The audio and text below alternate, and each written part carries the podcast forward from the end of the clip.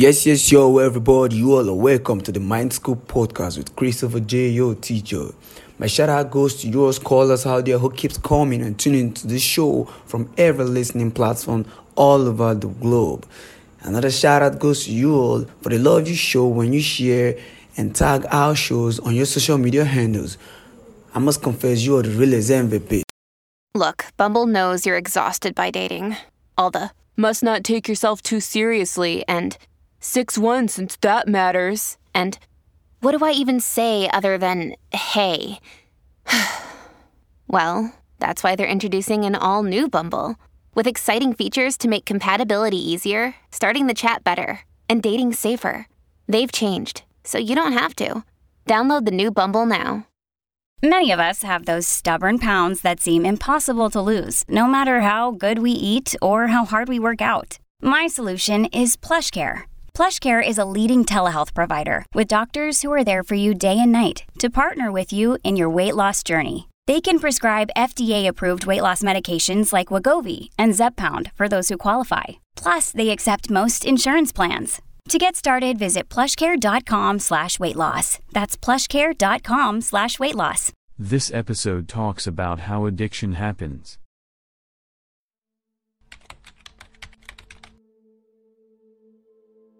Young people are dying.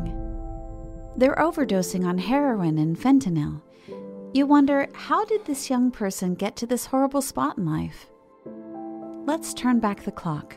Go back in time to younger days to understand how addiction starts, to understand how to prevent it from happening. While each addiction situation is different, there are generally three ingredients. First, teens have a lot to cope with. Many teenagers are trying to figure out who am I? What is my identity? And there is stress. When teens were asked, they said the number one reason they used drugs was to deal with the pressures and stress of school. And some teens have to cope with stress at home. There could be emotional neglect, abuse, divorce, a family member with an illness, a family member who is addicted, the death of a loved one, money troubles, or other challenges. Many teens also need to cope with depression or social anxiety. In addition to a lot to cope with, some teenagers, through no fault of their own, have poor coping skills. Maybe their parent or parents have been caught up in their work or other family crises and do not even realize that their teenage child needs help. Maybe their parent or parents are struggling themselves and are simply not able to teach their kids how to constructively cope with life. And teens who experience day to day depression or social anxiety may develop an unwarranted negative self image. This can make it tougher to cope. The third ingredient to addiction that may be present is certain brain chemistry. Some people, by virtue of how their brain processes chemicals, get hooked easier. You can attribute this to your family tree, otherwise known as genetics. Genetic susceptibility doesn't have to be present for a teen to develop addiction, but it can increase their chances. All three of these pieces do not have to be present for addiction to happen. Any one piece, if strong enough, can lead a teen down the addiction path. So, how does addiction start? Here's what happens a teen has a lot to cope with and poor coping skills. They try alcohol and drugs. Maybe their brain chemistry causes them to be more susceptible. The teen's brain learns that, at least in the short term, the alcohol or drugs gives them a way to temporarily neglect or forget the stresses in their life, which is a flawed way of coping. That can become their identity. The party friend who is willing to try anything, or the friend who can get you drugs. It might give them a way to fit in socially and have fun. It might help them for a moment forget about their stress. The teen starts using alcohol or drugs more frequently. This is where things come apart. Repeated use does three things. The teen's brain has learned that, in the short term, alcohol and drugs can help them cope. With repeated use, this bad learning loop becomes ingrained and deeper. The teenager gets to the point of automatically reaching for alcohol or drugs when they're stressed, without even thinking about it.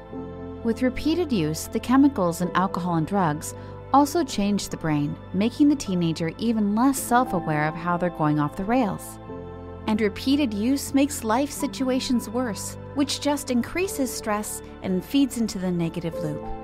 Without a change, this path ends in addiction, jail, or death. One out of 10 adults struggle with addiction. Addiction leads to broken families, broken promises, and broken hearts, and currently, an increasing number of deaths. So, how do we prevent this from happening? How do we prevent addiction? Here's how. First, a message for parents. Spend concentrated one on one time with your kids, particularly when they get into middle school and all through high school and college. Truly listen to them with love and without judgment. Understand what they are coping with. Help them get through. If you need help, talk to an experienced professional. Do not wait. Act now. And remember, your child could simply be experimenting and have a brain more susceptible to alcohol and drugs. It could be that simple and scary. Or your child could be going through something that you're not fully aware of. There is inevitably a lot going through their head. When you get in a car accident in the wintertime, the accident doesn't happen when you hit the telephone pole. It happens 200 feet before that when you start skidding on the ice. Your child may be skidding right now, and neither they nor you even recognize it. Act now. Do not assume they can self correct. They need an established support system. Listen to them and help them immediately. Now, a message for teenagers you are not alone. It may feel that way. Who else could be going through this or having these thoughts? But whatever you're experiencing, many others have experienced this too, and they've come out happy on the other end. Do not take on the identity of the party friend, it will kill you. You can find an identity without drug and alcohol dependency your true identity, a better identity. Finally, be open to receiving help from your family, a friend, or from a professional, wherever it comes from. When your body has an illness, you see a doctor. When your body has an injury, you see a physical therapist. But what about your brain? When you're on a bad path, a therapist can help you get on the positive one. The therapist can help you step back, gain perspective, and develop strong coping skills no matter what life throws your way, like a personal trainer for the brain. Getting help is a strength, not a weakness. You deserve to be truly happy. You deserve to be comfortable with your own thoughts. You can be. Peace and love.